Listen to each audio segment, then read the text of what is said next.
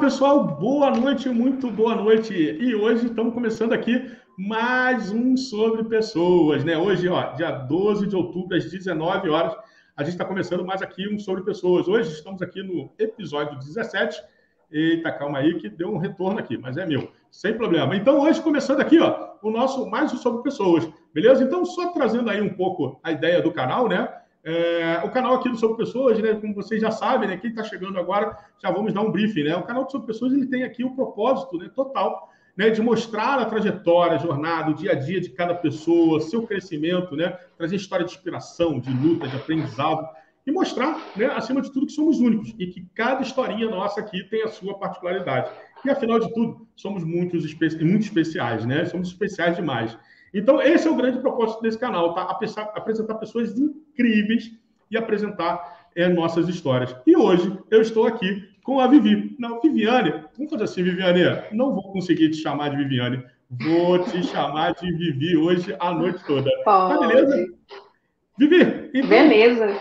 Se apresenta pra gente, mostra pra gente quem é a Vivi hoje, né? Às 19 horas e 2 minutos, no dia 12 de outubro me diz um pouco quem é a Vivi nesse momento.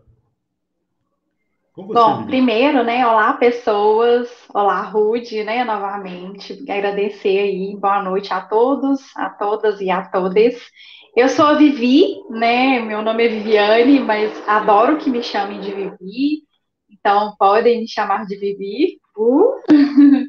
Bom, sou Viviane, sou, bom, sou formada em psicologia, mas sou, antes de tudo, né, sou filha, sou mãe, sou profissional, é, sou amante aí da vida, amo a vida, amo aprender, né, com todos os desafios aí que a gente tem. Então, sou a mãe do Bernardo, sou a filha do Elaine do Ricardo, da Elaine do Ricardo, sou irmã do Rony, é, esposa do Jobert, e tô aí, né, nesse mundão aí para vocês. Amo, amo pedalar, então sou ciclista, eu gosto de tudo que é movimento. Então, amo pedalar. A minha atuação profissional é tanto na clínica como no, no organizacional. É isso, sou eu, essa sou eu, a Vivi. Boa, Vivi, boa, que maravilha, né? Então, Vivi já aí já apresentada, devidamente apresentada. Então, Vivi é uma psicóloga hoje, né? Psicóloga clínica e também atuando na parte organizacional. Que bacana. E, Vivi, como você sabe, né, eu também, daqui a pouco, daqui a sete períodos, espero, estarei aí com. Serei seu colega de profissão também, né? Também. Então, aí desse, desse caminho aí da, da psicologia, que é simplesmente maravilhoso. Eu, pelo menos, estou mega encantado. Mas isso aí é isso daí, minha, isso é outro papo. Isso em outro momento, para mim. Isso, isso porque você está só no começo, Rudney. Tem muita coisa e Nossa. a psicologia é realmente encantadora. Olha, eu vou falar uma coisa para você, Vivi, trazendo aqui um pouco. Eu tive olhando, né? Eu tive olhando o que eu cursei né, e o que falta cursar. Olha, bastante coisa aí. Mas vamos lá, isso é papo, isso é papo para depois. Mas vamos nessa. É. Vivi, então, a gente sabe aqui que a gente não tem, a gente fez aqui um bate-papo antes e tal, mas assim, é para a galera saber, não tem roteiro, não tem ideia, e a gente tem aqui uma, uma pergunta que é a primeira pergunta sempre para a gente abrir o nosso bate-papo, é aquela velha perguntinha que é igual para todo mundo. Essa eu garanto que é a única coisa que faz parte do roteiro. Diz para mim, Vivi, é a curiosidade de todos nós. Quem era Vivi lá com, na sua infância, com 10, 11 aninhos? O que, que a Vivi pensava? A Vivi já naquela época, assim, de alguma maneira, já pensava assim, poxa, eu vou ser psicóloga? Ou como é que era a vida da Vivi? Como é que foi a sua infância? Como é que foi essa, essa ideia? Conta um pouquinho aí pra gente, Vivi. Então, Rude, assim, a minha lembrança, né, a lembrança que eu tenho da minha infância é uma lembrança muito positiva, né?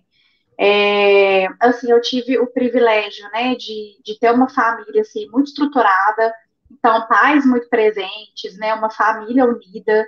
É, e a família, quando eu digo é pai, mãe, irmão, mas assim, tios e tias e primos. Então, todo mundo muito unido. É, então, isso para mim é muito importante, né? Família é o principal valor, assim. É, então, eu lembro muito disso, assim, de momentos com família.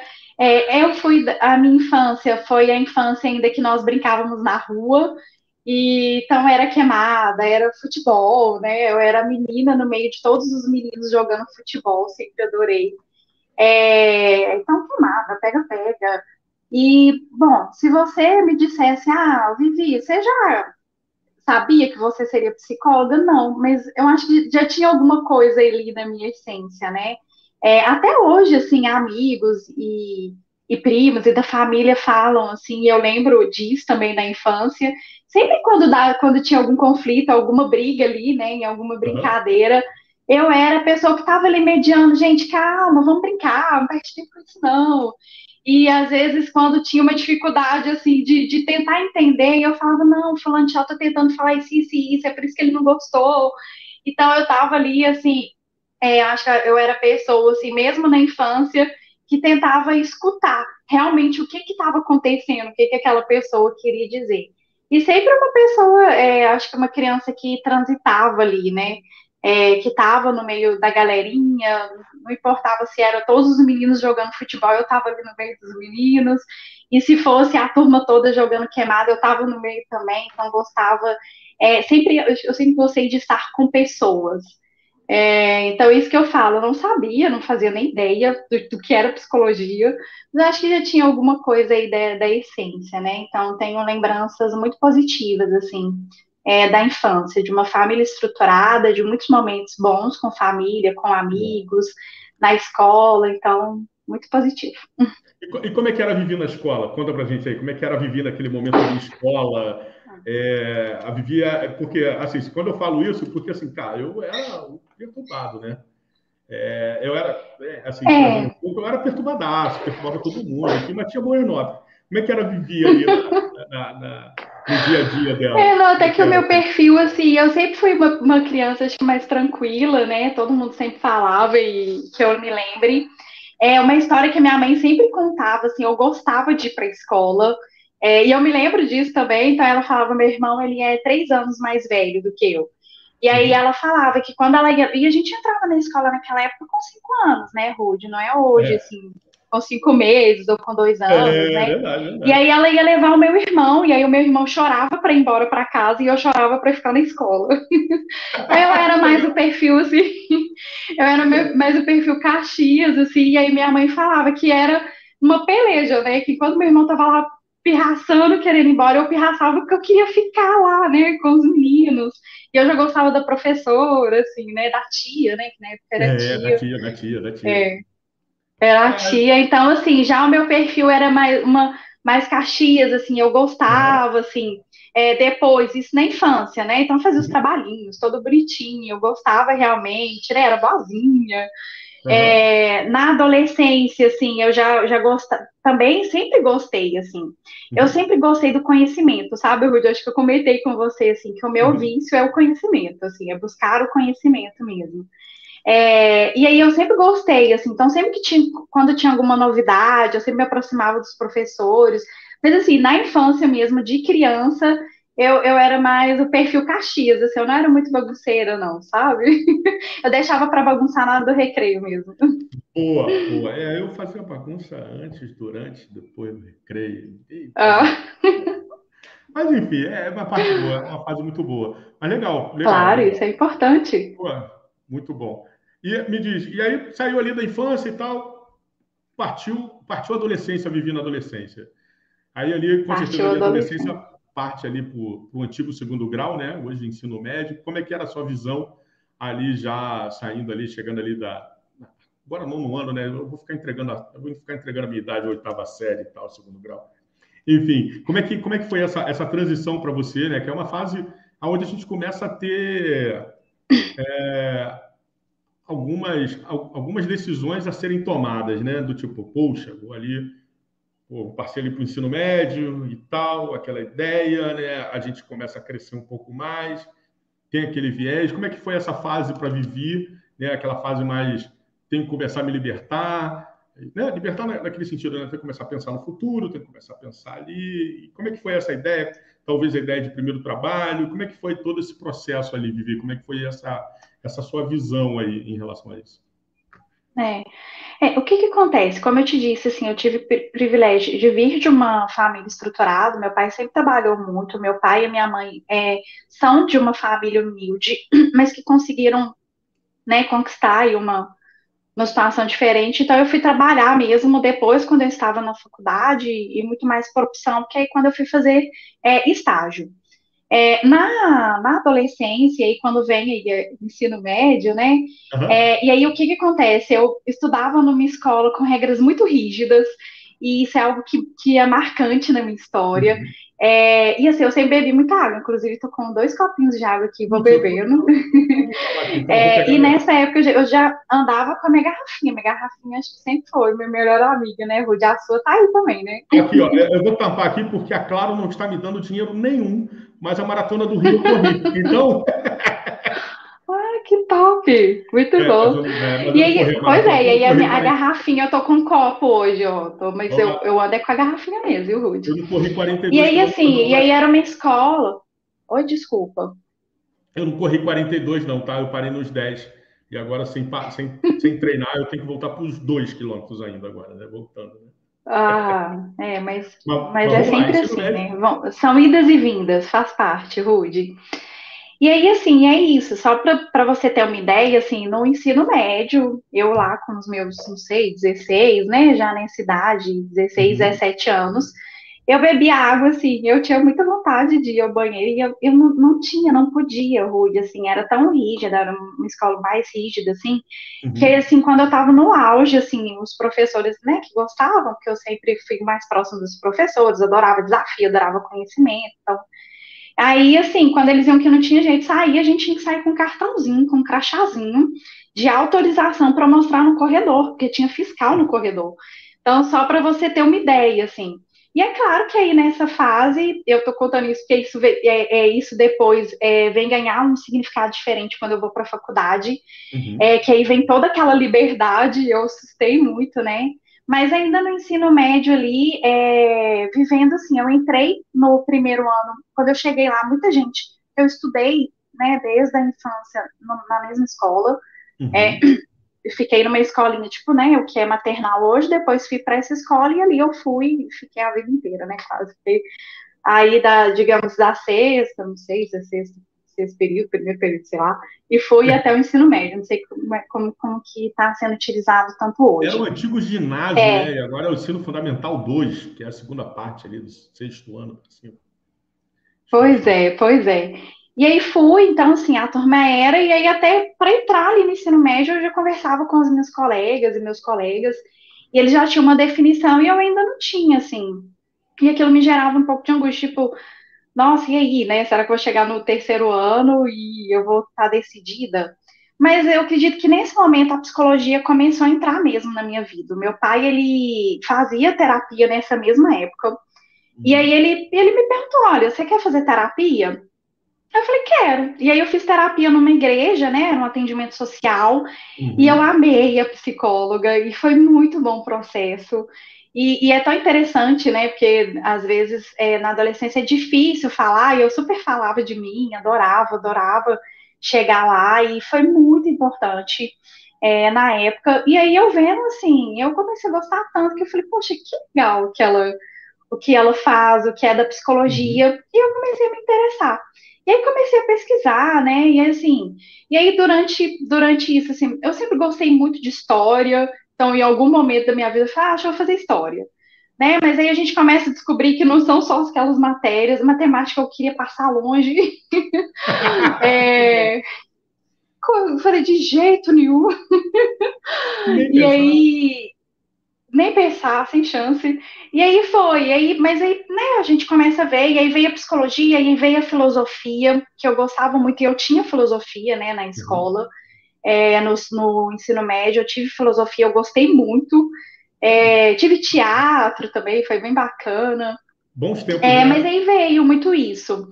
E aí eu tive o privilégio também de ser convidada pela minha madrinha, porque eu comecei a falar para ela, e a minha madrinha é psicóloga. E aí ela me convidou para um grupo que ela tinha todos os sábados com adolescentes. E aí ela falou: oh, você quer participar? Eu quero. Fui participar. E aí, assim, Rudy, eu acredito que nesse grupo, assim, eu decidi mesmo pela, pela psicologia. É, a filosofia ainda estava ali, né, é, ainda estava marcante porque eu gostava, mas aí eu vi que tinha filosofia na psicologia e que tinha sociologia, e eu falei, ah, que uhum. bacana, então acho que a psicologia está algo bem completo. E aí me, me identifiquei muito, e aí eu, eu acredito que aí, mais lá para o final do primeiro ano, segundo ano ali do ensino médio, eu decidi mesmo para psicologia. Meu sonho era passar no UFMG, né? Era uhum. ser aluna da UFMG. É, e aí, assim, eu acabei tentando vestibular duas vezes, aí até, acho que a primeira, a primeira vez eu tentei psicologia na UFMG, não passei, fui fazer cursinho, Uhum. Mas enrolei, né, no cursinho, não estava tão caxias assim. Só, só, só, só um é... detalhe rapidinho, só rapidinho, Vivi. É, Para a gente, pessoal que não sabe, a UFMG tá, é a Universidade Federal de Minas Gerais. Só um detalhe, é, Vivi, você é de Minas, né? E de que cidade de Minas? Só para ter Sou de ideia. Minas. E de que sou, cidade? Sou de, de Minas, Minas, é importante. De Belo Horizonte. É de BH mesmo, né? BH ali, né, galera, todo mundo sabe ali, é a capital ali de Minas Gerais. Boa. Então, e sempre foi, de, sempre foi de BH, Vivi, ou não? Sempre, nasci e sempre morei em Belo Horizonte. Durante um tá. tempo, tem pouco tempo eu morei em Contagem, mas sempre em BH mesmo. Então, beleza, show. Aí você foi lá, tentou passar lá para o FMG, né? E aí você não conseguiu a primeira vez. Como é que foi isso aí? Conta para mim. Ah, foi, foi frustrante, né? Assim, porque eu, eu sempre fui Caxias, estudava muito, assim, eu sabia que era difícil, é, mas eu estava muito na expectativa, assim, de já fechar o ensino médio e já iniciar uma faculdade, porque eu tinha uma meta da idade que eu tinha que formar, entendeu, Lud? Assim, planejamento, a pessoa é do planejamento, sempre existiu na minha vida, né? planejamento e meta. Uhum. E aí, assim, e aí eu falei, ah, vou fazer cursinho e falei, ah, vou abrir também para particular, né? Apesar de que eu não fiquei tão satisfeita com isso. É, uhum. Porque eu também sempre fui uma pessoa com uma alta exigência. E falei, ah, vou, vou, vou tentar. E aí tentei filosofia na UFMG, porque é, tinha um número menor ali de aluno, né, tentando, de pessoas tentando, e tentei também é, na PUC. Aí eu tentei, acho que, se eu não, se eu não me engano, na PUC, na Newton, é, e aí passei na PUC, é, e fui para a PUC, e que bom que eu fui para lá. e aí é isso, assim, que bom, né, porque... E aí eu peguei logo um currículo novo, assim, que, que quebrava um pouco do paradigma, assim, de uma formação só clínica. E aí foi, assim, e aí foi muito bacana, assim, porque a gente deu uma revolucionada, a gente acabou fazendo algumas reivindicações por causa do currículo novo. Eu fui na PUC do São Gabriel, que é uma unidade que tem aqui, e eles estavam experimentando esse currículo novo.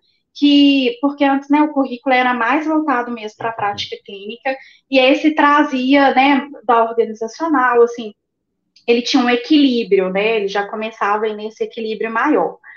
E aí, assim, que bacana, sabe, Rude? Assim, acho que a gente, nós vivemos ali como turma de psicologia alguns desafios. Eu sempre me envolvi, né, em movimentos. Gente, isso não tá bom, vamos reivindicar, vamos lá. Então, eu sempre estava no meio dessa galerinha aí. É, e aí foi isso, assim, que bom, conheci pessoas maravilhosas, né, na, na turma a psicologia, assim, cada dia que passava, eu tinha certeza que era aquilo mesmo. É, claro, né? Estava apaixonado com a prática clínica, tinha certeza que eu ia ser para a vida inteira psicóloga clínica, né? Assim, atuar ali na clínica.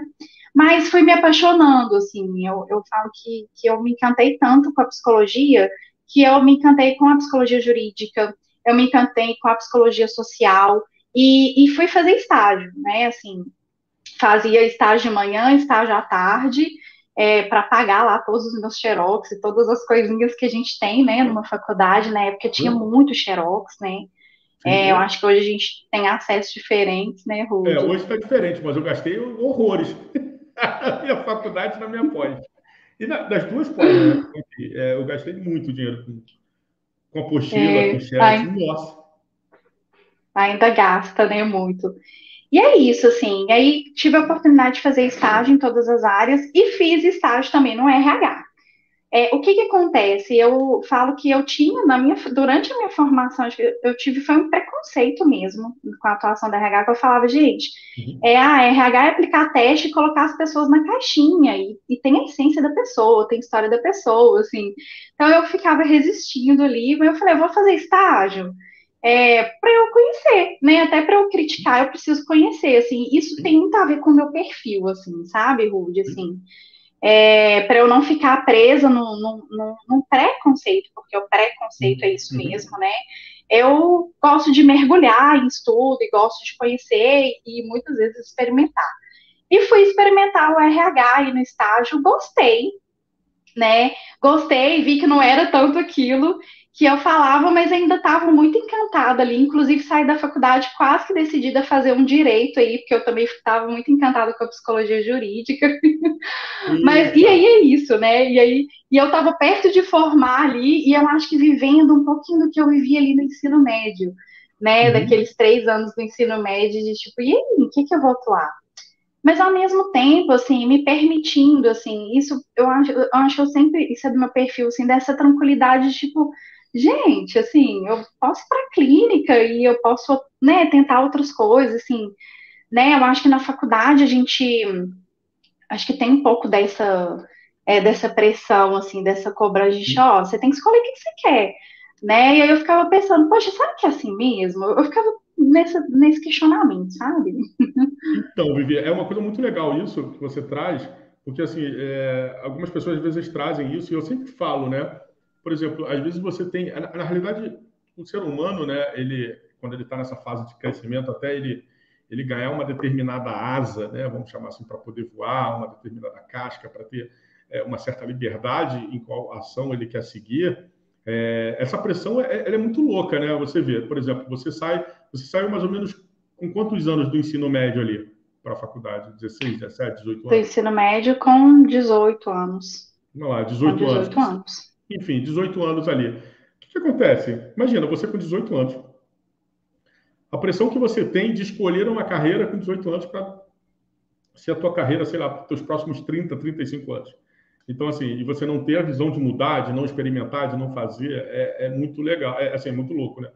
E quando você cai, por exemplo, assim como a psicologia e algumas outras, hoje tem um pouco mais, né? Mas é, outras áreas de atuação, por exemplo, o administrador, para onde ele quer ir, né? Qual passo que ele quer dar? É, o administrador ele pode ir para o RH, ele pode ir para a área estratégica da empresa, ele pode não sei o que. O cara que faz informática, ele pode sair para a rede, ele pode sair para desenvolvimento, ele pode sair para projeto, enfim, é, design, hoje games, então, tem uma série de coisas. Né? É, a mesma coisa do psicólogo, né? Imagina, você chegar é, dentro da psicologia, eu vejo, né? Eu vejo isso muito na faculdade, né? As pessoas chegam hoje na faculdade e falam assim: não, cheguei aqui, eu vou fazer psicologia, eu vou ser psicólogo TCC. E ele já chega a isso, com essa ideia, no primeiro dia de aula. Ele não teve nada, ele não viu nada de psicologia. E ele já chega com a ideia de eu vou ver ser TCC. Aí o outro chega, não, eu vou ser freudiano. Pá, o cara coloca ali. Né? Isso não é trazendo aqui, né, só para a gente não, não, é, não, abrir muito leque, mas o cara chega nessa ideia. Então eu vou chegar sendo, quero ser psicólogo organizacional. Ponto. E, é, e você aprende tanta coisa, né? Aquela velha história, né? Se eu tiver, é uma coisa que eu falo assim, ah, eu vou te oferecer manga. Aí você fala assim, mas eu não gosto de manga. Você já comeu manga? Não. Então como é que você não gosta de manga? Né? É a mesma coisa isso. Pô, você, você já leu, sei lá, é, Yang, né? Aí tu, não, eu odeio Yang. Mas tu já viu ele? Não. Você já viu Lacan? Não, mas eu não quero. Mas você já viu, já leu, sabe qual é a ideia? Isso. Você conhece Reich? Não, eu não conheço Reich. E tu... Mas mas como é que você não gosta do cara se você nem leu o cara, você não sabe qual é a ideia, você não experimentou isso, você não fez uma clínica com isso, né? Então, alguma coisa assim. Tipo. E é um pouco sobre isso, né? É, e assim, chega... Rude, eu acho que assim, às vezes, às vezes a gente ser especialista em, em, muito, né, em, em, muitas coisas é difícil, mas assim, para a gente até criticar um pouco, eu entendo que a gente precisa conhecer. É, e eu tive contato com algumas pessoas assim que tinham certeza, igual eu falei, eu sempre fui mesmo muito apaixonada é, pela clínica, mas uhum. eu ficava pensando muito nisso, gente, assim, eu tô aqui formando, né? A cada período que passa, eu tô mais apaixonada por tudo que eu tô vendo. Então, Exato. Então, por que, que eu vou perder isso? Né? Assim, são cinco anos. É, né? E eu vou experimentar, eu vou me permitir. E, e, é tão bacana, Rude, porque essa questão da permissão, de me permitir conhecer, é, assim, é, é marca muito a história, sabe? E quando eu falo para as pessoas, olha, pelo menos se permita, né? Tenta fazer, tenta conhecer, porque faz toda a diferença, assim. Eu acho que isso foi muito importante nesses cinco anos da psicologia para mim, é, porque isso também foi, foi me dando maturidade também depois, né, na, na, na, prática que eu tive, também de conhecer as pessoas, peraí, né, assim, muitas das vezes também, porque a gente muitas das vezes está na cadeira do julgamento, mas por isso que eu tô amando suas lives, assim, sobre pessoas, é, porque são pessoas, são histórias, uhum. é, e eu, eu vejo que isso vai me dando cada vez mais, hoje são 15 anos de formada, né? Mas isso tem me dado cada vez mais, assim, essa abertura de, tipo, quem é essa pessoa? Né? Uhum. Qual é a sua essência? E, e, é isso, igual eu te disse, assim, eu sou muito de, de experimentar, né? Uhum. É, eu vou experimentar. Então foi muito bom fazer isso e me permitir experimentar, né? E fazer estágio. É, isso que eu falo assim, né? Bom que eu tive também o privilégio, meu pai, né, é, me ajudou muito aí durante na faculdade e minha mãe também, né? Porque meu pai é o provedor, vem dessa família aí dessa família estrutural patriarcal mesmo. Uhum. É, mas é isso, assim, que bom, sabe, que eu tive essa oportunidade e o privilégio de poder experimentar. E aí fiz é, estágio em clínica de Detran, que era aplicação de teste, que é algo que eu não que eu não gostava e eu me apaixonei, assim, e eu hum. amei, e eu amei, amei, amei, amei a parte, é, a matéria também, né, de teste, assim, psicológica, amei fazer estágio na clínica de, de Detran. Mas aí, Rude, assim, eu, eu também, assim, eu agradeço é, é, as conexões, assim, da minha história, porque eu também fiz estágio numa clínica de Detran que muita gente queria fazer, porque o processo era diferenciado da aplicação de teste, a psicóloga uhum. era muito boa, então, também acho que eu, eu, eu tive esses, esses, presentes, assim, na minha vida, uhum. sabe? É, e é isso, assim, mas tem a pressão, né? Assim, então, em algum, alguns momentos isso me angustiava, da pressão de tipo, o que, que você vai ser? Ah, mas você tá fazendo estágio nisso, e aí, mas o que, que você vai ser? E isso, assim, no primeiro período isso já começa, né? E aí vai é. chegando no final, assim, no, no, no quarto, quinto período, assim, isso é uma loucura, né? Porque tem a decisão e eu ficava me perguntando mesmo, assim, é claro, eu, eu né, já tinha é, uma decisão mesmo pela pela atuação clínica é, da psicoterapia, né?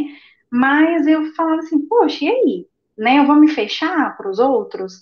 Sim, e é isso. E aí me formei, é, e aí me formei assim, com um pouquinho ainda, tá, Rudy? Igual eu falei, fiz estágio, adorei fazer estágio na clínica, mas ainda com um pouquinho de preconceito, um pouquinho, não preconceito, assim, mas um pouquinho de receio ainda do RH, no RH.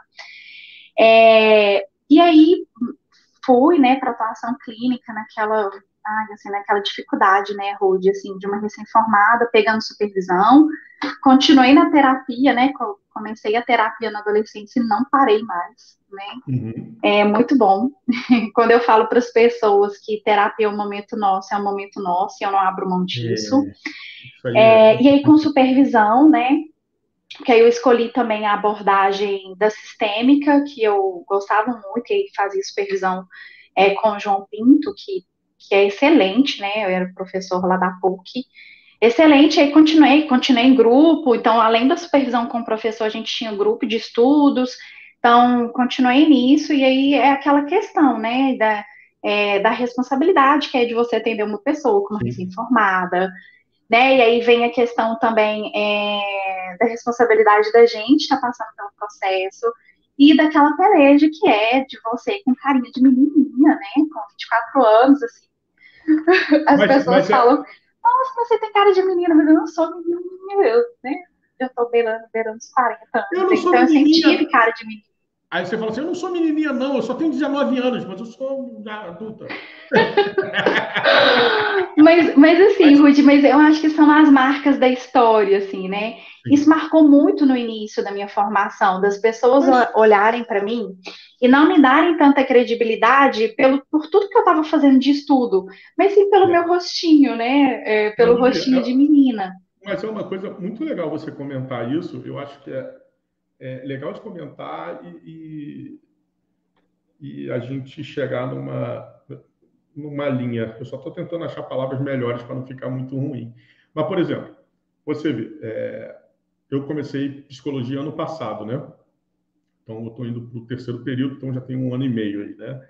Então, ano passado eu estava com 45 anos. Então, se tudo seguir normalzinho, os cinco anos eu termino é, com 50 anos, certo? E aí, beleza. Aí, nisso, eu também conversando em terapia, né?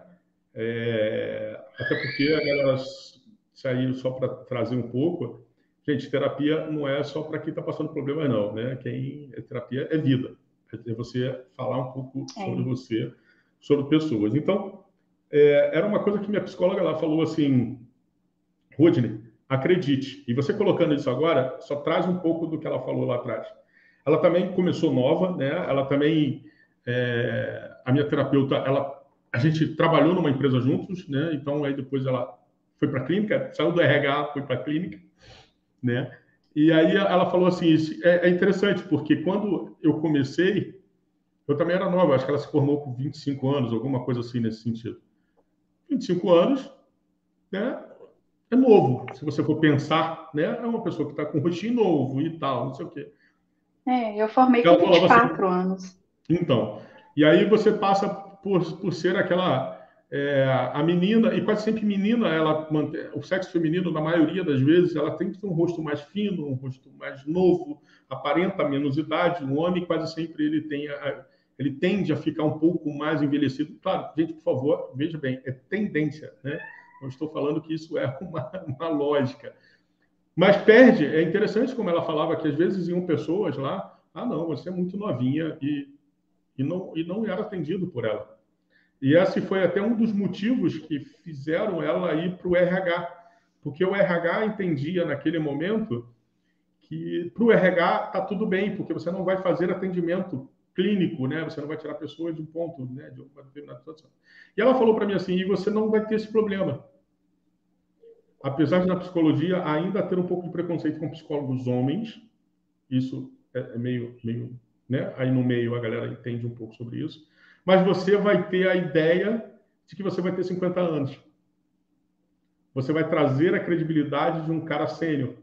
E é interessante isso. isso. É interessantíssimo. Você colocando isso agora é, é, uma coisa bem interessante que as pessoas às vezes né, acham que não, mas entender que essas dificuldades acontecem e elas vão acontecer. Eu me lembro quando eu me formei. Eu me formei, eu me formei em 93. Eu tinha, olha só, eu me formei em 93. Eu tinha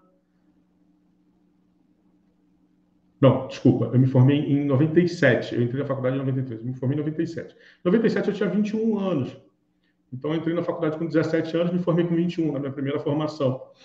É, eu já programava desde os 16 anos, né? na época era programador. Então eu já tinha quatro anos de experiência já lascado em cima de corretora de valores e tal.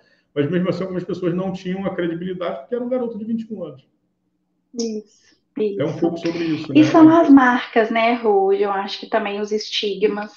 É, uhum. E é o que a gente fala, assim, eu, né, nesse momento da minha vida, cada dia mais eu tô mais envolvida nesses movimentos, mas isso é algo que faz parte da minha história também. Uhum, uhum. É, mas é, é o que a gente precisa é, entender, assim, se isso nós vivemos, imagina uma mulher preta né, formada, quais, quais são, né, o que, que ela vai viver quando ela vai para o mercado de trabalho, né, e uma mulher preta mãe, né, e um homem, às vezes, é, preto, homossexual, é o que tem, tem tido aí, né, dessas discussões, uhum. e que a gente precisa olhar, porque em algum momento da nossa vida, nós sentimos isso na pele, mesmo às vezes estando numa posição, no lugar de privilégio, né, uhum mas a gente sente essas marcas, né, dos padrões culturais, né?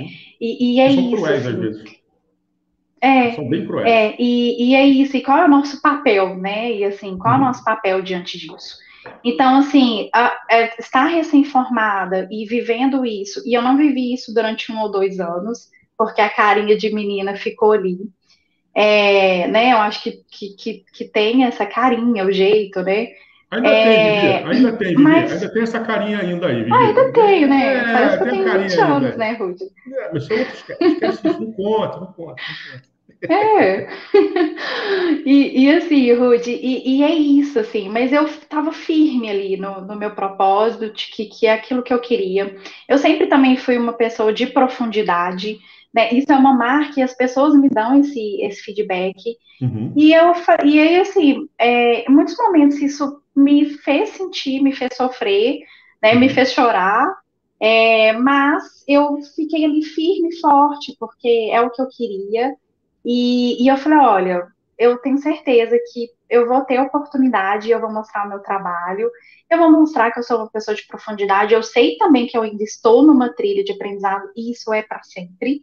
Okay. Isso sempre foi muito claro, por isso que eu sou uma pessoa que sempre estou em busca de conhecimento, porque eu, a gente lida com pessoas, Rude, assim, né?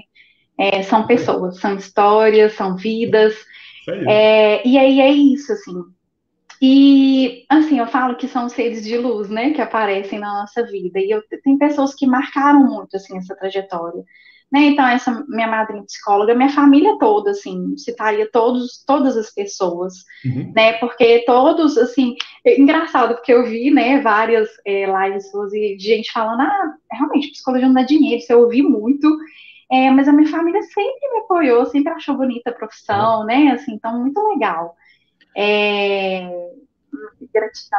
Assim, é, que, é que minha mãe não sabia que informática, né? Porque minha mãe achava que informática dava dinheiro. Tadinha, enganaram a minha mãe, né? Enganaram bem ela.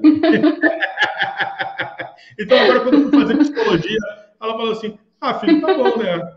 Informática já não deu, psicologia também não dá, então tá bom. Mais ou menos, né? Segue aí, segue aí. Oh, meu Deus. Mas me conta uma coisa, Ai, Rude. Mas me conta uma coisa. Então, assim, é, trazendo um pouquinho, né, aí pra gente. Vivi era aquela menina agitada, mas muito afim de, de aprender, a menina que era a, a Caxias, né, vamos chamar aqui, de, de escola, estava sempre ali querendo aprender, estava sempre ali na escola e tal, batalhando. Veio para segundo. Ai, gente, eu vou falar segundo grau, né? Mas vamos lá, ensino médio, né? ali e tal, naquela ideia. Teve, talvez, é, o fato de fazer parte de grupos, né, é, apoiado também um pouco pela família, que no caso seria sua madrinha, psicóloga, e de começar a fazer a terapia, e seu pai também fazendo terapia, né, então você acompanhando todo esse processo, ajudou muito você também fazer uma, uma prévia de decisão. Eu falo prévia de decisão, tá, Vivi, porque a gente ainda não começou, né, mas é o que foi que te levou a decidir a fazer a psicologia, né. Aí no meio dali da psicologia, entrou ali, mergulhou na psicologia como um todo, né? Do tipo, vamos, vamos falar de Lacan, Freud, Reich, TCC, enfim, mais um nome. Eu fico falando os nomes, eu fico aqui pensando na minha aula. Nossa Senhora, é muita coisa, é muita gente. Enfim, enfim é Piaget, é isso, aquilo outro, é os Roskovski da vida lá. Enfim, é muita gente. É... E aí você mergulhou, mergulhou inclusive no organizacional e viu que o organizacional não era aquilo tudo, né, de ruim né? muito pelo contrário, até que se criou uma certa paixão. Né? O testes, que era algo que você odiava, que eu não queria, né? odiava no sentido, eu não quero fazer isso. E começou a gostar porque experimentou e viu que era algo bacana. E aí você fez todos esses estágios, começou a evolução. E como é que foi depois, saindo dessa, dessa formação? E aí, obviamente, você sai para uma clínica, né? Inicialmente, me corrija se eu estiver errado, por favor. Isso, inicialmente. Sai para uma clínica uhum. e começa ali esse processo é, é, de maturação de todo aprendiz, de, de, todo conhecimento, né? Que eu falo é porque eu falo isso de conhecimento, porque para mim aprendizado é quando você coloca conhecimento em prática, né? Então você pegou todo aquele conhecimento e falou assim, agora vou tornar esse aprendizado, vou para minha primeira clínica. Passa por esse início de é, é, é de preconceito, vamos chamar assim, né? É, talvez não um nome tão forte, enfim, mas enfim passa por, por esse por esse momento, né? De negação talvez de algumas pessoas né, do tipo, ah, não, a é novinha, não, eu, quero, eu quero aquela ali que é mais velha, eu quero aquele outro cara ali que tá, não sei o quê. E como é que foi isso? É, me conta aí um pouco. Desse... Ih, opa! Ó, vou botar aqui, ó, só te dar uma ideia. Simone, Simone fez parte do nosso sobre pessoas, algum número. Simone, obviamente, eu não vou me lembrar. Simone é uma psicóloga haitiana, gente boa demais, inclusive vai me ajudar a fazer o trabalho de faculdade, tá? É, olha só que legal que ela colocou aí, ó. Todos que têm uma fisionomia jovial sofrem preconceito da clientela. Por isso não precisa ter pressa na, graduação muito cedo. Falta experiência de vida e uma aparência que passa credibilidade. Simone, você é cirúrgica pra caraca, eu te amo, meu amor. Em breve a gente vai estar juntinho e guarda o teu WhatsApp, porque daqui a pouco eu estou falando contigo. Mas me fala aí, o que você acha do que a Simone colocou, aproveitando esse, esse teu momento de vida é, aí nessa ocasião, Vivi? Não, assim, Rude, é, não tem comparação, né? A gente, igual, como eu disse, assim, por isso que eu pegava supervisão, porque o início, assim, a gente está ainda num processo é, muito intenso de aprendizado, né? E, e, a gente tem humildade também para reconhecer e buscar, né, a ajuda, porque é isso, assim, a gente lida com pessoas, com vidas, com histórias, não tem nem comparação. Hoje eu tenho 15 anos de formada e de prática clínica e organizacional não tem nem comparação. A maturidade hoje, né, é, é muito mais maturidade, é muito mais vivência, né, é, o processo também de autoconhecimento, é muito, muito estudo, né, eu tenho três especializações na área, né, então, assim, é, não se compara, né, assim, mas é muito do que, do que a gente vive mesmo aí nesse início. E é isso também, eu tinha muita consciência disso, sabe? Eu tinha, eu acho que tive maturidade também para entender que era isso mesmo, uhum. né? É, e que era uma responsabilidade muito grande. E aí, mas fui, as coisas foram fluindo. É, pessoas que conheciam também o meu caráter e, e, e, e o meu perfil assim, de profundidade uhum. indicaram, né, e, me, e fiz, me fizeram convites, então a minha madrinha apostou em mim. É, uma vizinha minha que tinha uma clínica, ela é fonoaudióloga e precisava de uma psicóloga, e ela me convidou para estar nessa clínica. Então, assim, é isso que eu falo, são as pessoas é, que vêm para nos apoiar, para nos ajudar. E nesse meio tempo aí, é, eu decidi também, eu tive uma, uma decisão na minha vida de morar sozinha, porque eu acreditava que eu queria muito aquilo, né? E não que tinha necessidade, mas eu queria muito aquilo para nessa trajetória, eu sempre busquei essa questão de, de ter maturidade, de ser autônoma. Então, eu fui morar sozinha, tinha uma renda aí de 500 reais, e fui, assim, na cara e na coragem, e como foi bom, assim. E por que que eu vou trazer muitas coisas, Rude, assim, na minha vida pessoal? Porque é isso, nós somos um ser, né, o ser único, assim. O, o pessoal e o profissional, eles estão aqui numa pessoa só. Isso foi muito importante. Foi muito importante para a minha vida profissional, para mim como pessoa, para a maturidade.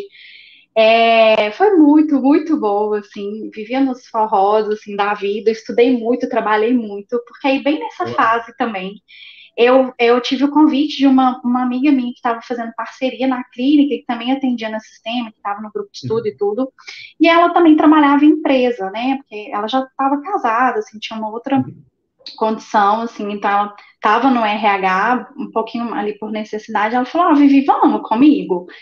E aí eu fiquei, ai, não sei, né? Ela, não, é muito legal, assim, né? Tem muito a ver com o que a gente acredita, a empresa é muito legal. E aí, Rude, foi muito bom ir para ter viver essa experiência. Então, eu fui como freelancer. Eu ficava mais viajando, assim, numa empresa, e uma, era, eu fui para uma consultoria que prestava serviço para uma empresa de grande porte, uma multinacional, muito conhecida no mercado. E foi, assim, uma experiência ímpar.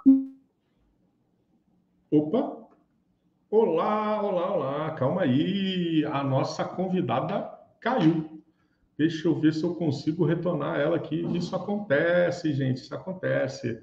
A gente está aqui, né? A gente trabalha com internet e aqui tudo acontece ao mesmo tempo, ao vivo. Esperar aqui mais um tempinho, vamos ver se a nossa convidada consegue voltar aqui. Estou tentando falar com ela, né?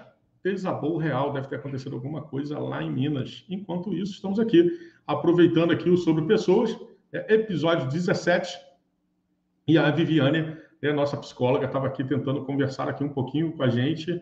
Deve ter acontecido, né? Aqui é literalmente ao vivo. Deixa eu ver aqui se eu conheço, se eu consigo buscar ela de volta. Deixa eu ver aqui nesse momento. Deixa eu ver. Estou tentando aqui contato com ela.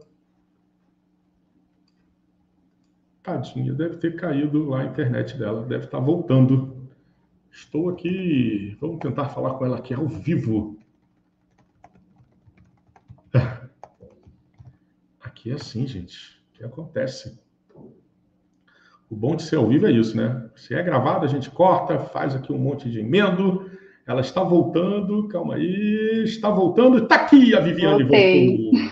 Ah, maravilha, gente, é assim mesmo. É, aqui é ao vivo, acontece assim mesmo.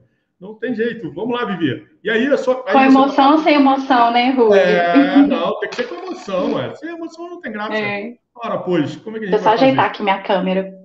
Perfeito. Bom, e aí foi isso. E aí foi uma experiência muito bacana, assim, de uma empresa. E aí eu fiz é, muitos trabalhos de acesso, assim, foi muito bacana. É, e aí acabou que eu gostei, continuei com a atuação clínica, eu fazia projeto em escolas também, porque eu tinha, né, já tinha feito especialização em psicomotricidade relacional. Uhum. É, e aí fui, assim, me apaixonei. E que bom, porque é uma consultoria muito, assim, que trabalha muito com esse olhar para pessoas, assim, eles fazem vagas mesmo, mas, inclusive, no início eles faziam só vagas é, de, né, de analistas para cima, assim, porque o processo era muito diferenciado.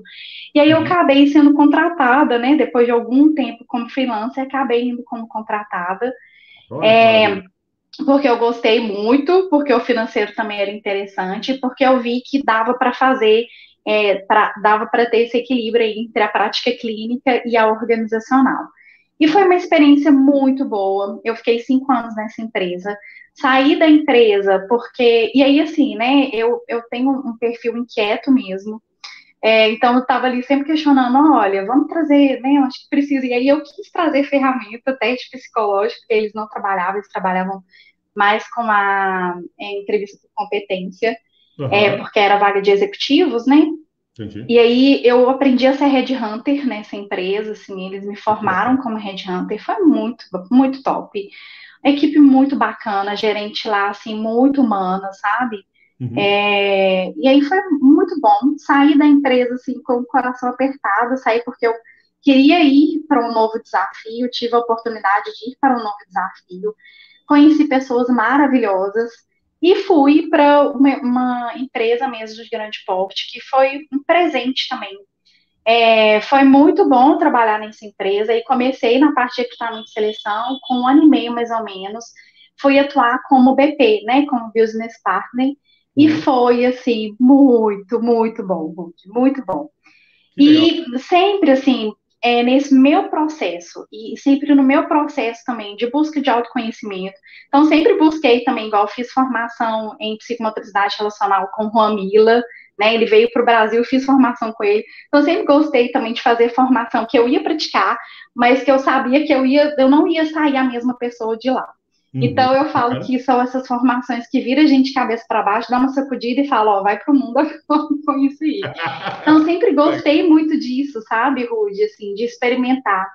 É, isso me fez, eu acho que isso me fez aí, né, é, é, estar caminhando nesse meu objetivo, assim, de ser uma pessoa melhor, de ser uma profissional melhor, né, e de conseguir aplicar nas pessoas aquilo que eu estava sempre buscando conhecimento. Então, isso eu nunca estou parada, assim, não só curso, mas eu estou sempre ouvindo podcast, estou sempre lendo livro, né, para estar tá ali, mas cada, cada vez mais madura e ali, proporcionando, né, algo de bom para as pessoas.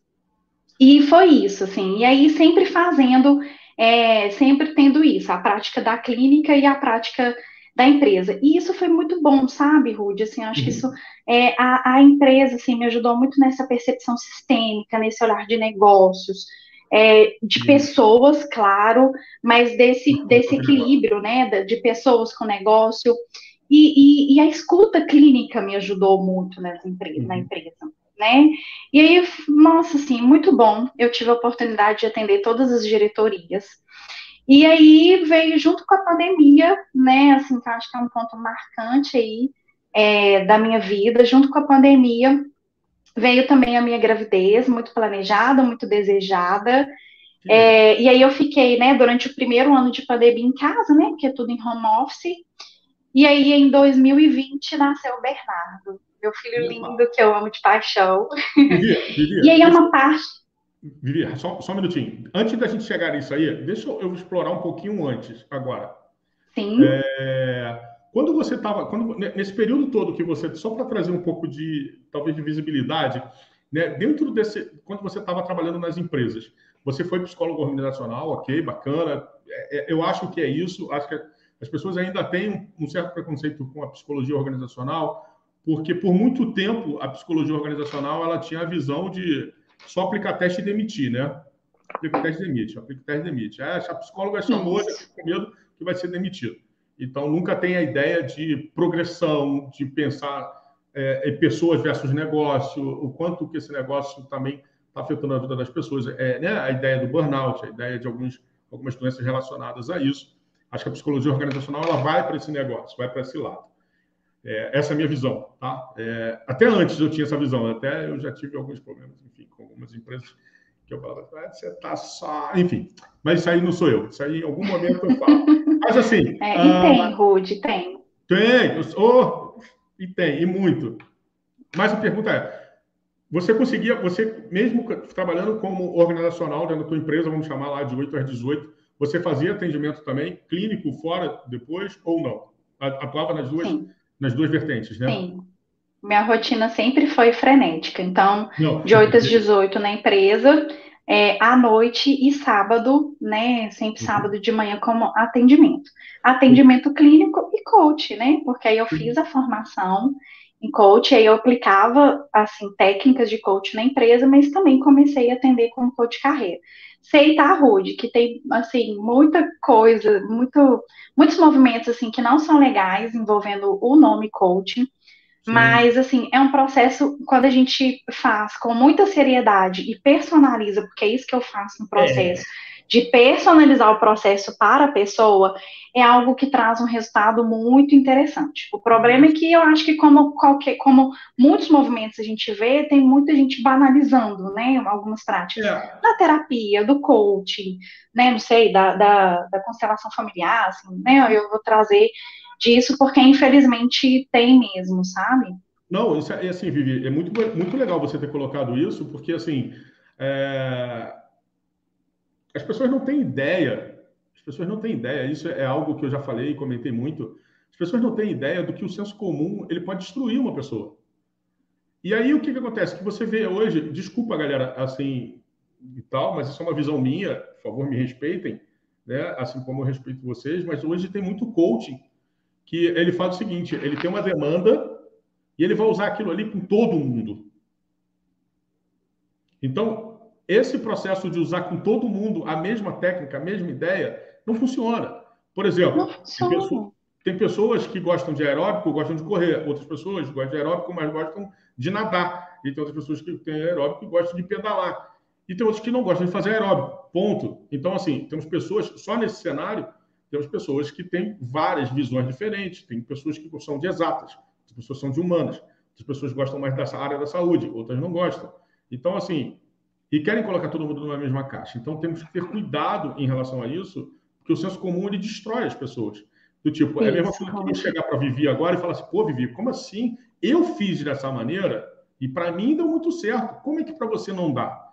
Como para você não dá? Porque não dá, meu amigo. Então, assim, é. Quando você coloca isso, e eu já vi isso acontecendo, né? É, é muito grave, porque você, se você viver, não consegue fazer o que eu falo, você entra num grau de frustração maior do que quando você chegou. Olha só a responsabilidade que esses coaches, tem muitas pessoas que se intitulam coaches, mas eles mesmos não fazem ideia do que eles estão fazendo com o outro. É claro que em alguns momentos pode dar certo, pode dar certo. Não estou negando que não vai dar certo. Mas tem que ter cuidado porque com as pessoas que dão errado, pode estar muito errado. Está muito errado. É. Então, tem que é, ter... Rudy, é o que eu ah, falo, assim, é a responsabilidade da gente saber que nós estamos lidando com pessoas. Exato. Com exato. histórias, com vidas. Então, assim, é, quando vem uma pessoa que busca é, por isso, eles é, buscam pelo processo do coaching, primeiro eu faço um assessment, eu aplico ferramenta, então assim, é muito diferente, não é terapia, é um outro processo, Sim. mas é isso, tem uma história ali, tem um que ele quer, e em alguns casos eu falo, olha, não é coaching, né, então assim, a gente calçar a sandália da, da, da humildade e saber, assim, eu acho de muito isso, assim, é fazer o que a gente faz, o meu propósito é impactar positivamente a vida das pessoas. Uhum. Então, eu faço o que eu faço pelo meu propósito, né? Então, é, se, se eu vejo que tem alguém ali que está perdido, que não é coach, é terapia, inclusive eu encaminho para outro profissional, para não dar a entender que, tipo, ah, não, ela tá falando, indicando para terapia, tá falando para fazer com. Não, assim, é um cuidado que a gente tem que ter muito, muito grande, assim, é a maturidade, sabe, Rude? E eu acho que isso vem do perfil, mas vem também da história. E, e, e aí foi bacana, Rude, que bom que você fez essa pausa, porque aí, é, como que tá a minha história também na, na, na organização, na empresa? Uhum. Né? Não, é, uma, é, é, não, assim, o que sempre me incomodou, colocar as pessoas na caixinha. Assim, é algo que sempre me gerou incômodo, que sempre me gerou inquietação e que eu lutei muito, né? E aí eu vou citar uma querida amiga, que é a Laide, né, que, que já participou também, né, opa, do, dos episódios, opa. que foi uma parceirona minha nessa então, assim, em, em organização, e eu continuo, né, assim, consultoria na empresa, e vocês vão entender por quê.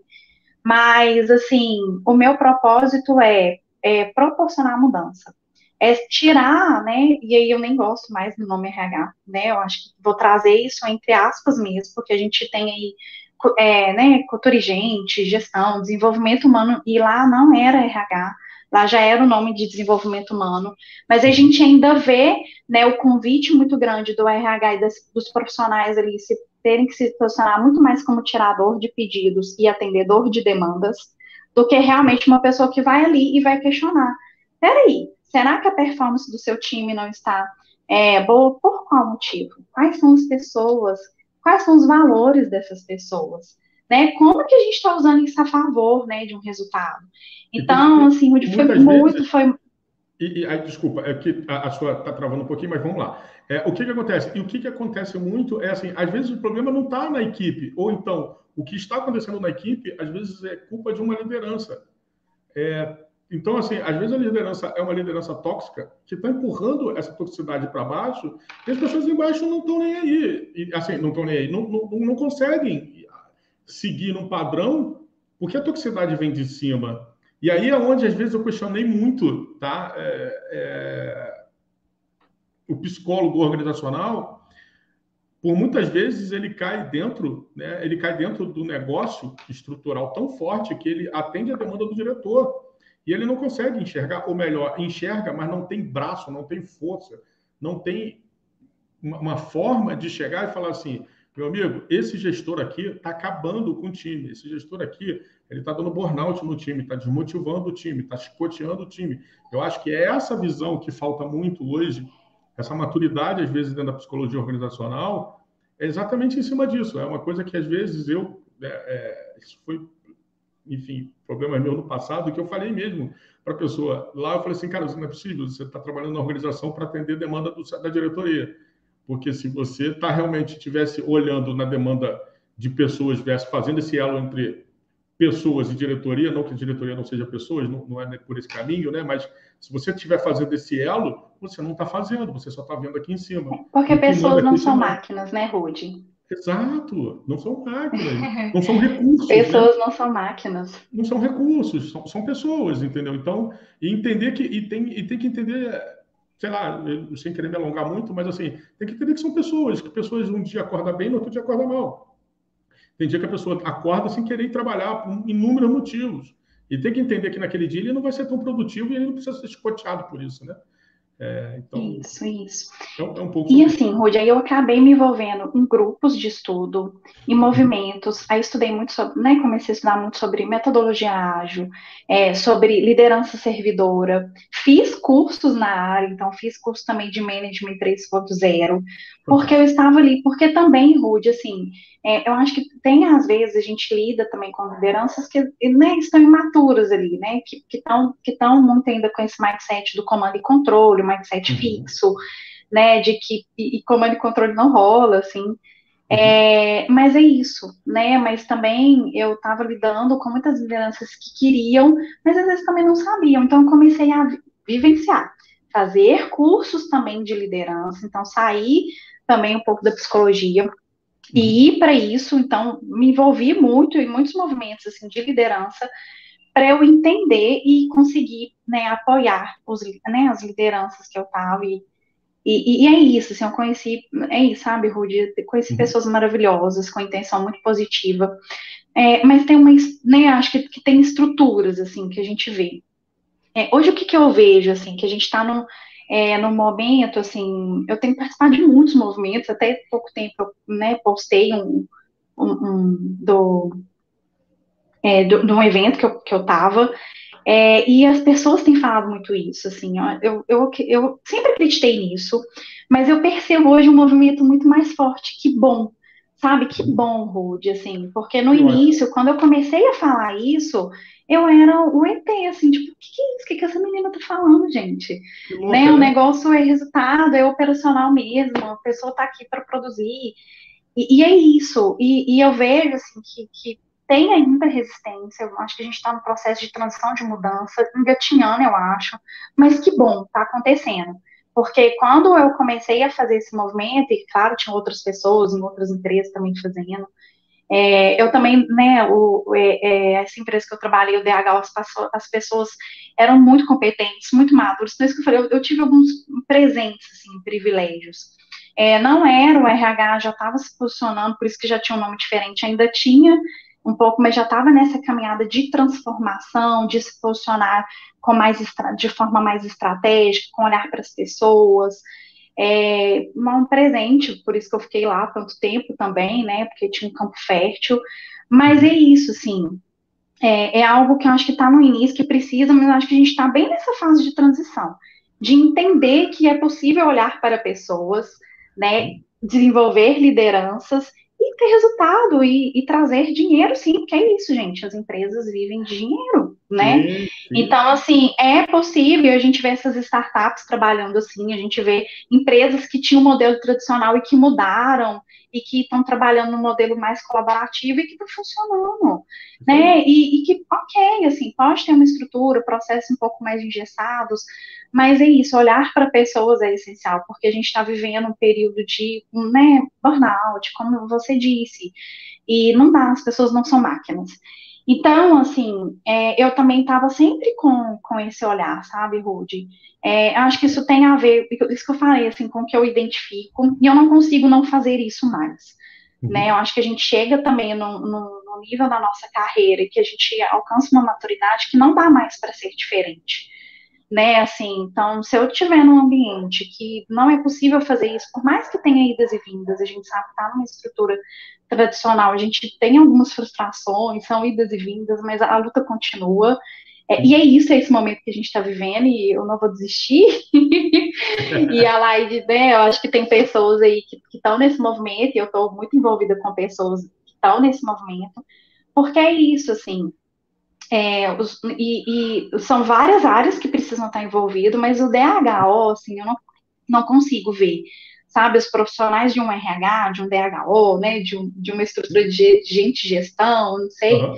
de cultura, mas, assim, isso é muito importante, a gente, nós precisamos ser agentes da transformação, sabe? É, a tecnologia, até aquele livro, é, o livro é, Revolução, né, Industrial é, 4.0, ele fala muito disso, assim. É um livro muito top, e ele fala que a tecnologia vem, inclusive, para valorizar mais as pessoas, que nós somos seres pensantes, mas que a gente precisa tomar, porque é uma linha tênue, porque também isso pode também gerar, fortalecer mais a segregação, né, os preconceitos, e às vezes de colocar mais as pessoas como máquinas. Então, esse olhar eu acho que é muito importante, e eu consegui fazer isso também na empresa, e com pessoas que acreditaram também nisso, né? Eu tive uma gerente assim espetacular, né? Que eu acho que é um, um ser, um, eu falo que é uma profissional muito competente, mas um ser humano também bacana demais.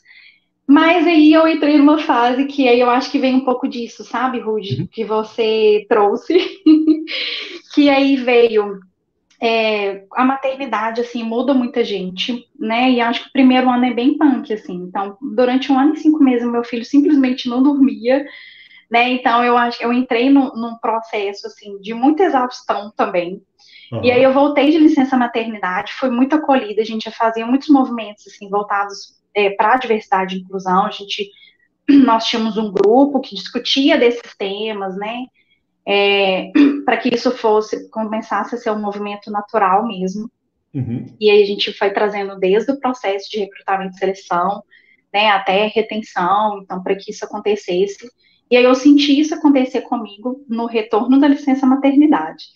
E aí, mas junto com esse retorno, que já tem um processo aí, né, que para mulher, não sei se tem mulheres mães aqui, mas a gente vive um processo hormonal, é, de ressignificação de papéis, né, a maternidade Sim. trouxe isso muito forte para mim, tipo, beleza, eu, sou, eu, continuo sendo filha, eu continuo sendo esposa, né, eu continuo sendo a Vivi, mas tem um papel que está me exigindo 100%, que é o papel de mãe, e que eu estou tentando entender que papel é esse.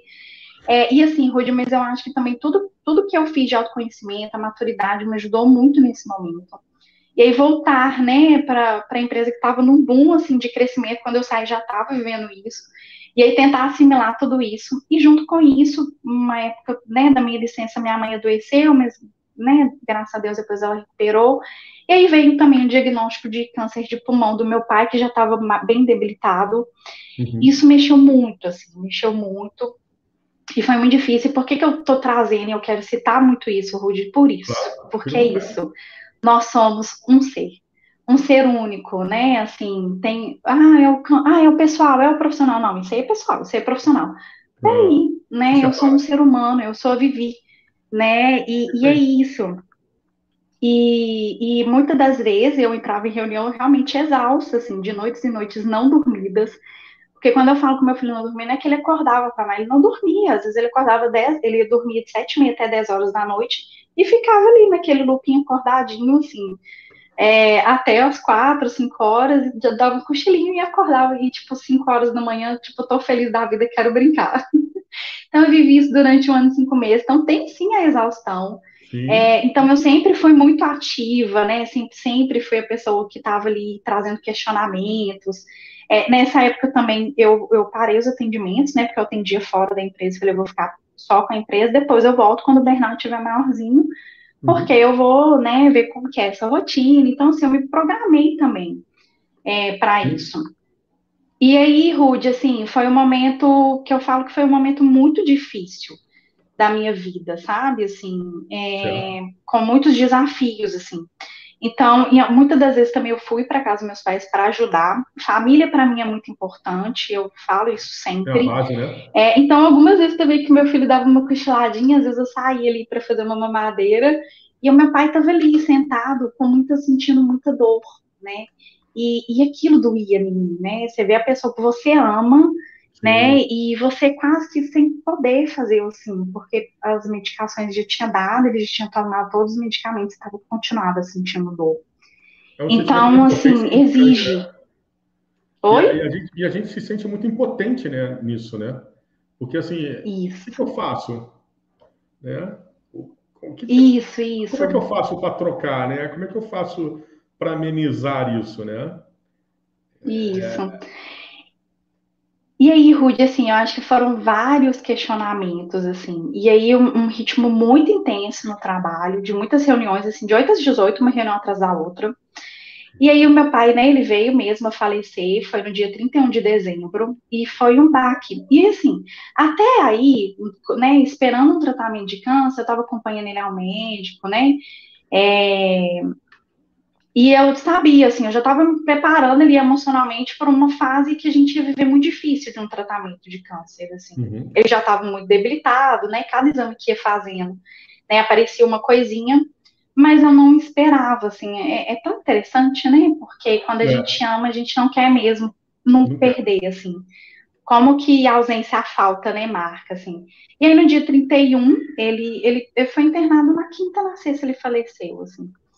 É, e aí, Rod, assim, sabe, a sensação de estar tá caindo de um prédio muito alto, assim, essa foi a sensação, de estar tá caindo de um prédio muito alto.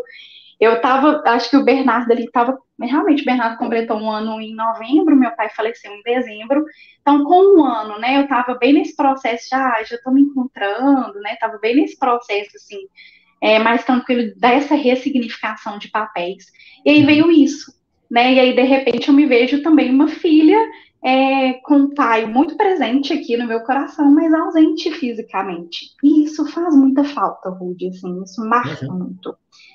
Então, eu comecei a viver um processo, assim, muito difícil, é, de noite sem dormir, de muita, muita saudade, né, do, do, meu pai, assim, que sempre foi muito presente, né, na, na minha vida, do meu irmão. Ele sempre foi um pai, né, ele, de, de bebê, minha mãe fala, ele lavava as fraldas, que era ainda fralda, né, é, então chegava, ele trabalhava e chegava final de semana, ele estava lavando as fraldas, assim, então ele sempre foi presente mesmo. É, sempre apostou, né, sempre foi um, um amigão, assim.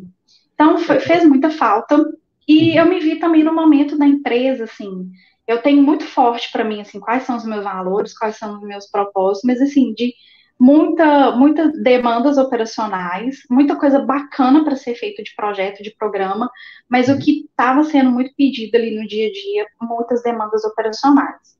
E aí, assim, e aí, e aí eu fiquei pensando, isso já tinha muito forte, eu ficava, gente, qual é o legado que eu vou deixar? né, assim, pensando muito, e assim, qual o percentual, assim, eu sempre fiz esse movimento de no final do dia, olha, quais ações que eu fiz que, estão conectadas com o meu propósito, quais que não estão, o que, que eu vou fazer amanhã de melhor, de melhor, então eu sempre fui fazendo esse movimento, assim, esses questionamentos para mim, né, eu fazia isso sempre, diariamente, sempre em toda a minha vida profissional, e eu comecei a, a ver que, assim, que, que tinha um percentual, assim, pequeno, sabe? Que eu estava mais envolvida com demandas operacionais e nesse nesse looping, assim, precisando viver o luto do meu pai, né? Assim, sem ter tempo, né? É, e essa e, e, e, e, sem ter sem ter tempo mesmo, assim. É, porque eu não tinha tempo de ir ao banheiro, quem dirá de chorar. É, né? Assim. E assim, é muito legal você colocar isso, porque assim, é, é, é mais uma vez, eu acho que reforça cada vez mais aquela ideia é, aquela ideia não, né? Sei lá, para mim é uma realidade. É, quando você disse, e eu, eu também firmo muito em relação a isso, quando você fala que nós somos únicos, né? É... Por exemplo, cara, é, tem o Rudney aqui, o Rudney é um só, tanto profissional quanto pessoal, quanto o, o filho, quanto não sei o que e tal. E de repente você está vivendo um luto, e aí as pessoas sabem né, que a ideia do luto, a primeira fase do luto, a grande fase do luto é a negação, né? Então você está negando aquilo, você não acredita, aquilo não pode estar acontecendo comigo, mas ao mesmo tempo você tem uma criança de um ano que é, é, é, é totalmente dependente dos pais, né? Mãe, pai, enfim. E aí você está em negação nessa ponta, mas você não pode negar o filho, e você tem uma outra guerra, que é do tipo, eu preciso voltar para a empresa. Então, é, eu preciso cuidar de pessoas, mas eu também preciso de me cuidar. Então, Isso. E aí você cai, e aí falam assim, mas você é psicólogo? É eu sou gente, né? Eu é, sou um ser humano. É, eu, tô, eu sou um ser humano que eu tive uma perda, então eu em negação. Eu tenho um filho que depende de mim, eu não consigo estar dando conta por causa dessa perda, que é o meu pai. Né? Então, assim, é uma pessoa próxima, né, nesse caso, né, bem próxima, diga-se de passagem. É, eu tenho um filho que depende 100% de mim, mas eu tenho uma empresa para poder fazer e eu tenho um marido em casa. Como é que dá conta? E as pessoas falam, mas você é psicólogo. Mas, cara, eu não sou super-homem, né? Não sou Mulher Maravilha, né? Para botar aqui uma capa, né? Dois braceletes e seguir em frente, né? É, isso. isso. tudo dentro de um contexto, isso tudo dentro de um contexto só. E as pessoas querem normalizar, falar que isso aí é mole, né? Mole para quem, né? mole pra é. Quem? E não é mole, Rude, assim, não? e eu vivi isso na pele. E por isso que eu, eu quero deixar muito essa mensagem, assim, sabe? É, uhum. primeiro, eu acho que, que eu trouxe, assim, da minha formação de experimentar, né? De viver um dia de cada vez mas que também tem momentos que são muito difíceis e que eu não sou Mulher Maravilha e para os homens, né, que não são super-homens, uhum. é, em alguns momentos eu me vi um pouco nesse papel, porque aí eu me vi assim, poxa, né, tá doendo muito em mim, mas a minha mãe, né, precisa, porque eu vou ajudar minha mãe com as contas, é, e aí com o inventário, meu filho 100% dependente, e muito querendo atuar na empresa, porque eu sempre amei como profissional, porque eu amo o que eu faço, eu faço porque eu amo mesmo. Mas é isso, né? É, e aí chega um, um, um, momento que eu me vi assim no, no, trabalho com muitas demandas operacionais, porque eu também achei que era Mulher Maravilha e fui só pegando as coisas. É, mas sem gerar valor e para me gerar valor para, né, para no que eu faço para as pessoas, isso é de extrema importância. Uhum. É, e aí eu me vi numa necessidade, não, não é o meu perfil, e aí eu achei, poxa, eu tô nessa demanda, nesse loop, às vezes isso vai ser bom, mas não é o meu perfil, né, assim, fugir das coisas, eu, é, o meu perfil é de encarar, né? E, e eu tava, eu, meu processo de negação foi muito longo, sabe, Gold? Assim, Imagina. Ainda tá muito recente, mas eu, eu passei por alguns processos que, que têm me ajudado, né, no luto. E eu tenho, e, assim, o estudo, o conhecimento, racionalizar é algo que me ajuda muito. Quando eu vejo que o emocional tá muito intenso, eu busco a racionalização para eu tentar esse equilíbrio. Então, Sim comecei a estudar muito sobre, que eu já estudei muito, então comecei a estudar muito sobre o Winnicott, sobre Melanie Klein, que traz, assim, é, o luto, e eu, inclusive, vou fazer, vou gravar um vídeo sobre isso, porque eu quero passar isso para as pessoas, para quem já viveu ou está vivendo isso também. Uhum. É, para né, a tentativa de impactar aí a vida das pessoas. É, isso vem me ajudando, assim, então é, mas eu acho que isso me ajudou mais recentemente. Mas eu comecei a buscar leituras, é, mas eu consegui fazer isso mais nesse processo, né, de, de uns três meses para cá, assim, porque no início estava muito ido, eu entrei numa fase de negação mesmo, eu vivi isso fortemente. E é isso. E aí eu cheguei no momento, né, na empresa que eu estava com 300 mensagens no WhatsApp, e olha que eu sempre fui, sempre trabalhei muito, assim. É, com, tipo assim, depois de uma hora de responder todas as mensagens eu tinha, eu já tinha mais 60 mensagens, mais, não sei, 200 e-mails, e aí eu me vi assim, no loop, e, e aí, eu, e, e aí o que, que aconteceu, né? Fiquei doentinha, né? Adoeci, e falei assim, olha, então tá na hora, beleza, tem a minha mãe, tem o meu filho, tem a empresa, tem o meu marido, mas tem né? Eu, é, como agente e o meu autoconhecimento vai atuar nesse momento né? Então, conversei é, na empresa. Foi um momento muito difícil, porque eu fiquei o tempo que eu fiquei, porque eu gostava muito, conheci pessoas maravilhosas, né? Tive muitos desafios, né? Muitos momentos, assim, que eu não concordei com muitas coisas, mas, né, se for pegar, assim, é, foi, foi muito positivo, mas realmente, no, no momento, pode ser que não, né, não tava casando muito. E aí, decidi, aí, conversei, é, e aí foi o um momento, realmente, assim, e é isso, gente, assim, mudança e tomar decisões, liderar a nossa vida é desafiador, né? É, é desafiador, mas é importante. É, na, na né? É muito importante. É, eu diria até que, assim, é uma coisa que eu venho falando, e, de alguma maneira também sentindo um pouco, cada vez mais na carne, mas é algo que eu, eu sempre falo assim, uh, quando quando algumas pessoas pedem opinião, quando pedem apoio, pedem... é muito fácil você fazer isso, né?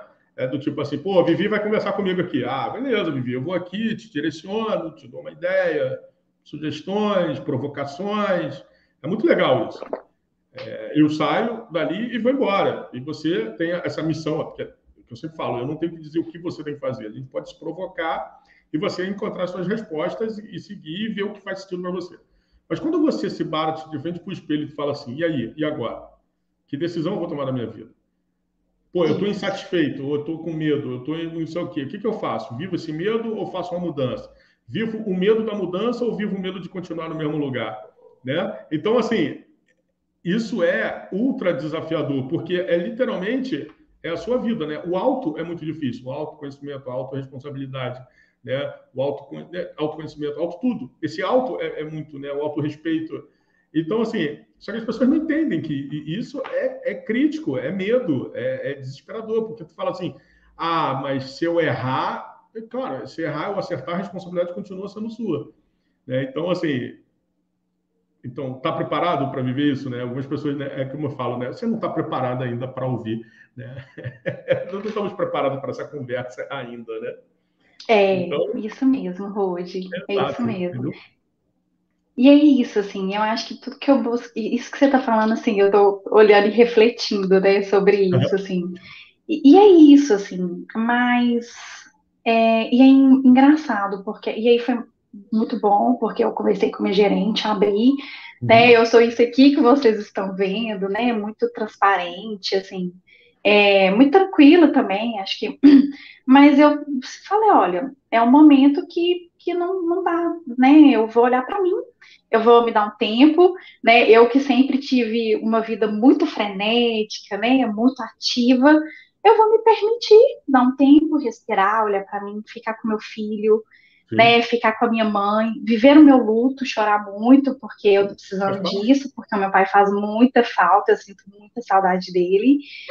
E é isso. E aí, assim, fui bem, muito bem acolhida e tive a oportunidade de ter aí uns 30 dias ajudando também, porque eu não, não quis deixá-los na mão, mas de também de despedir dos clientes, assim, com muito respeito e com muito carinho, assim. Então, isso foi muito importante, isso é algo que é primordial, que eu não abro mão também, né? Sim. E aí foi bacana, assim, foi, foi muito bom, foi um fechamento legal. É, doído, né? Igual você falou assim, tem medo, sim, dá medo, mas em alguns momentos algumas pessoas falaram: olha, você é realmente uma pessoa de muita coragem, né? É, mas é isso, assim, nesse momento realmente, eu não estava me importando com isso. Eu só queria dar uma pausa para eu respirar. E tipo, com muita certeza, assim, de que né, eu amo a minha profissão, de que eu ia continuar, de que eu não ia parar, mas que eu ia fazer isso com muito mais equilíbrio. Eu tinha, eu, eu tinha muita clareza, isso estava muito claro para mim, né? Porque estava faltando o equilíbrio ali de tempo mesmo, de planejamento, sabe? De olha, agora eu vou ficar com meu filho, agora eu vou chorar, agora eu vou trabalhar, né? E, e é isso, eu estava no loop assim, de não poder ir ao banheiro. É, é, esse, esse e é isso, gente. Perdão. E assim, só trazendo, né? E esse equilíbrio é algo que às vezes as pessoas falam assim: é só equilibrar. Só equilibrar? Meu amigo, meu amigo, minhas amigas, equilíbrio é uma coisa muito difícil, não é fácil, não é no estalar de dedo. A gente está sempre segurando os pratinhos. Eu sempre falo assim: se equilíbrio fosse fácil, qualquer pessoa sentava na bicicleta e saía andando. E não é assim. As pessoas caem, sobe na bicicleta, cai, sobe na bicicleta, cai, coloca a rodinha, segura alguém. Então, quando você fala de segurar, bota a rodinha para ter equilíbrio, é porque existem pessoas te apoiando para você poder seguir o caminho até você seguir. E nem sempre você vai encontrar pessoas para te fazer isso. Nem sempre você vai encontrar. Então, muitas vezes você vai ter que encontrar esse equilíbrio é, é, é, sozinho. E como é que encontra esse equilíbrio sozinho? Caindo, se machucando. Não tem jeito. Alguma coisa vai ficar para trás, né? É como eu falo da bicicleta. Você sobe na bicicleta, você cai, cara, pode ter certeza, né, Vivi? Que a bicicleta ela vai estar tá marcada de tantas quedas. Você vai estar tá marcado, seu joelho, sua canela, seu braço. E essas marcas vão dizer que você buscando um equilíbrio, você conseguiu. Porque as marcas estão ali visíveis, né? Estão no seu corpo, está na sua canela, está não sei o quê, está na, né? tá, tá na bicicleta novinha que você comprou, mas eu precisei aprender a andar, eu precisei pegar esse equilíbrio. Então não é fácil. Ah, algumas pessoas conseguem rápido, ok, estamos falando sobre pessoas. Algumas pessoas conseguem mais rápido, outras não conseguem. Tem pessoas que às vezes nem conseguem. Né? Então, assim... E, e, assim, e tem momentos, né, Rude? Tem, teve momento, assim, tem momentos da nossa vida que às vezes a gente vai conseguir ir rápido. Tem Sim. momentos que às vezes a gente precisa de um tempo. E vamos respeitar isso, isso é muito exato, importante, né? Exato. É, isso é muito importante, porque além da pessoa também pode ser que tenha momentos. Né? Momentos, eu tive outros momentos na minha vida também difíceis e que, ok, vamos embora, vamos devagar. Mas esse momento eu falei, olha, a forma de eu conseguir lidar com isso é respirando. É, é dar um tempo, é olhar para mim, né, em primeiro lugar, muito, muito, muito. E é isso. E assim, Rode, é, o que que acontece, assim? Eu acredito muito em conexão, como eu já te disse, uhum. e, eu, e eu vejo que, assim, o universo vai se conectando, porque também, quando eu voltei a trabalhar, que foi muito bom, eu também comecei, né, veio muito desejo de voltar aos atendimentos e as pessoas me procuraram, né, que eu já estava atendendo, que eu falei que eu ia dar uma pausa. Sim. Só que, que realmente eu estava numa fase e eu falei, gente, não voltar, né, assim, eu falei que eu ia me dar esse tempo para planejar, então, assim, eu tinha muito consciência, assim, para passar por esse processo. E é isso, assim. E aí as pessoas começaram a me perguntar, ah, mas até na empresa, ah, você vai atender fora? Eu não estava pensando nisso. E aí eu acho que as coisas vão tão se conectando. Tem uma, uma pessoa que está, inclusive, finalizando o processo de coach comigo agora, e ela já estava uhum. querendo fazer há mais tempo, e, nesse, e aí, assim, batata, assim, eu conversei com a minha gerente e as, e as coisas começaram, eu acho que a fluir. É, eu também já comecei a respirar, né, ficar mais tranquila de comunicar aquilo, porque eu sempre tive muita responsabilidade com o que eu fazia, né, e conseguir comunicar de que eu precisava desse tempo, que também eu não, não conseguia estar inteira ali, né, e tudo. Então foi muito bom fazer isso. É, e é isso, assim, e aí as coisas começaram a fluir de forma diferente, né, porque isso também, às vezes a gente pensa que é isso, e aí o universo vem te mostrando que, olha, tem outra coisa te esperando. Aqui, tem um mundo. Né? E o, universo, universo me mostrou grande, né? isso. E o universo Hã? é muito grande, o universo é muito grande. Muito. É, é que muito às vezes grande. a gente tem mania de se silar, né? Fica num silo, né? E aí você, às vezes, esquece de olhar, né? A gente se coloca numa caixa, olha só que louco, né? A gente reclama tanto das caixas, mas a gente mesmo, às vezes, se coloca numa caixa e fica num silo preso e não consegue enxergar né, o mundo ali fora, né? Então, é muito... Isso. isso. Isso, e aí assim, e aí as, e as pessoas começaram a me procurar, ah, você já vai voltar a atender e tal? E eu falei, gente, poxa, vou fazer isso. vou me dar um tempo, vou respirar. É e vou fazer isso que eu amo muito e que tem muito a ver com o meu propósito. Que, foi muito bacana, Rude, porque aí quando eu voltei realmente a atender e uhum. que eu estava bem, porque isso é importante. Mais uma vez eu trago, tá, tá muito consciente para mim que é uma responsabilidade muito grande. Sim. E quando eu sentei ali na cadeira para atender, é como se eu estivesse sentando na cadeira do meu propósito. e muito bom. E esse movimento eu estou fazendo, né? Estou fazendo aí os atendimentos. É, assim, com muito equilíbrio, né? Conseguir chegar nesse estado desejado do equilíbrio do tempo, né? De ter o meu momento aí de chorar, né? Então acho que é a marca muito grande, assim, que eu acho que tem foi o dia dos pais, assim, que foi um dia muito difícil, assim, do de luto, né? É, mas atendendo, fazendo o que eu amo, né? E o que eu acredito que tem a ver com o meu propósito de impactar. Quando eu estou na empresa, as pessoas estão me chamando porque sabem que eu tenho esse perfil da inquietação, de trazer um movimento diferente, né? É, e trazer esse movimento diferente para a clínica também, né? E criando aí, tô, tô criando a comunidade, né? Até divulguei isso aí, Opa. que se chama Mulheres Empoderadas e aí, nesse Boa. grupo, eu vou conseguir trazer, né? É, então, a gente vai falar de maternidade, de trabalho, de mulheres, de nós mulheres como lideranças nas nossas vidas, dos desafios que a gente vive nessas, né, nas multitarefas. Então, muito bacana, quem quiser também, até tem o meu site que eu estou criando também, quem quiser entrar Opa. lá, é vivianerogedo.com.br. Faz assim, é... passa depois o teu site, que eu vou fazer o quê? Eu vou tá. colocar aqui na descrição do vídeo que aí eu já lanço, também já fica na descrição do vídeo e aí já vai embora. Ai, ótimo. Paz, quem quiser entrar lá, tá em construção, quiser dar sugestão, porque eu, eu trabalho muito com colaborativo. E quem tiver interesse, inclusive, em participar desse grupo, vem, vai ser um valor simbólico, porque eu vou pela Hotmart também. Mas é isso, é a sensação de que, que é isso, né? A caminhada continua, as é. mudanças acontecem, nós somos um ser único e que é isso, né? Assim, o universo vai conectando e nos levando para aquilo que precisa ser também, Perfeito. né? E é isso, Rude, essa é a minha história. Caraca, maravilha, maravilha, que lindo, Vivi, que lindo. Olha, eu te agradeço aí, né? agradeço muito você estar aqui comigo. É, eu sempre agradeço muito a confiança dos nossos convidados, porque é, eu sei que é difícil, eu sei que é um ato de coragem estar aqui de frente para as câmeras falando a sua história, se expondo. É, eu fico muito feliz pela confiança é, que você depositou em mim de estar aqui junto né, comigo nesse, nesse momento. É um momento feliz, um momento delicado. A gente falou de todos os assuntos, de, positivo, de coisas boas, de coisas de desafios, de, de coisas não tão boas assim, de fontes de aprendizado, de fontes de crescimento. Eu acho que é, é um pouco sobre isso. Te agradeço muito de coração, de carinho.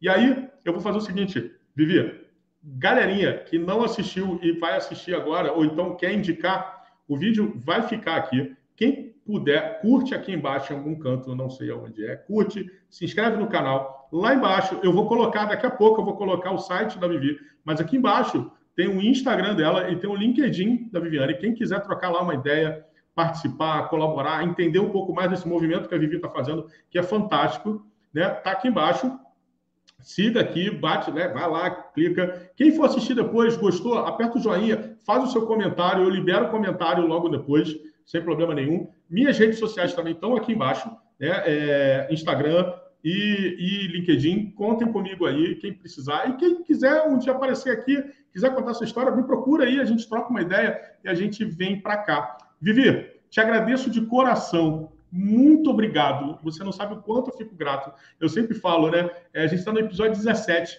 Eu falo assim, meu Deus, eu achava que só ia fazer três, né? É que eram meus três primeiros amigos de coração. E hoje eu estou no episódio 17 com uma pessoa fantástica, uma pessoa maravilhosa como você. Eu te agradeço, estou muito feliz de estar aqui. né? E aquela história com um pouquinho de emoção na nossa live hoje. Mas assim, é sem emoção não tem graça, né? Então, te agradeço, um beijo no teu coração. Né, que tudo dê certo. E você sabe que pode contar comigo, o que você precisar. Né, você tem meu LinkedIn, você tem meu telefone, você tem lá o Insta, fica à vontade, manda para mim se precisar de alguma divulgação, me fala e depois me passa, né, depois aqui no, no, no, WhatsApp, me passa lá certinho, porque eu sou péssimo com isso. Me passa no WhatsApp que eu venho aqui, coloco na descrição do vídeo o seu site para a gente continuar aí essa, essa história. Beleza?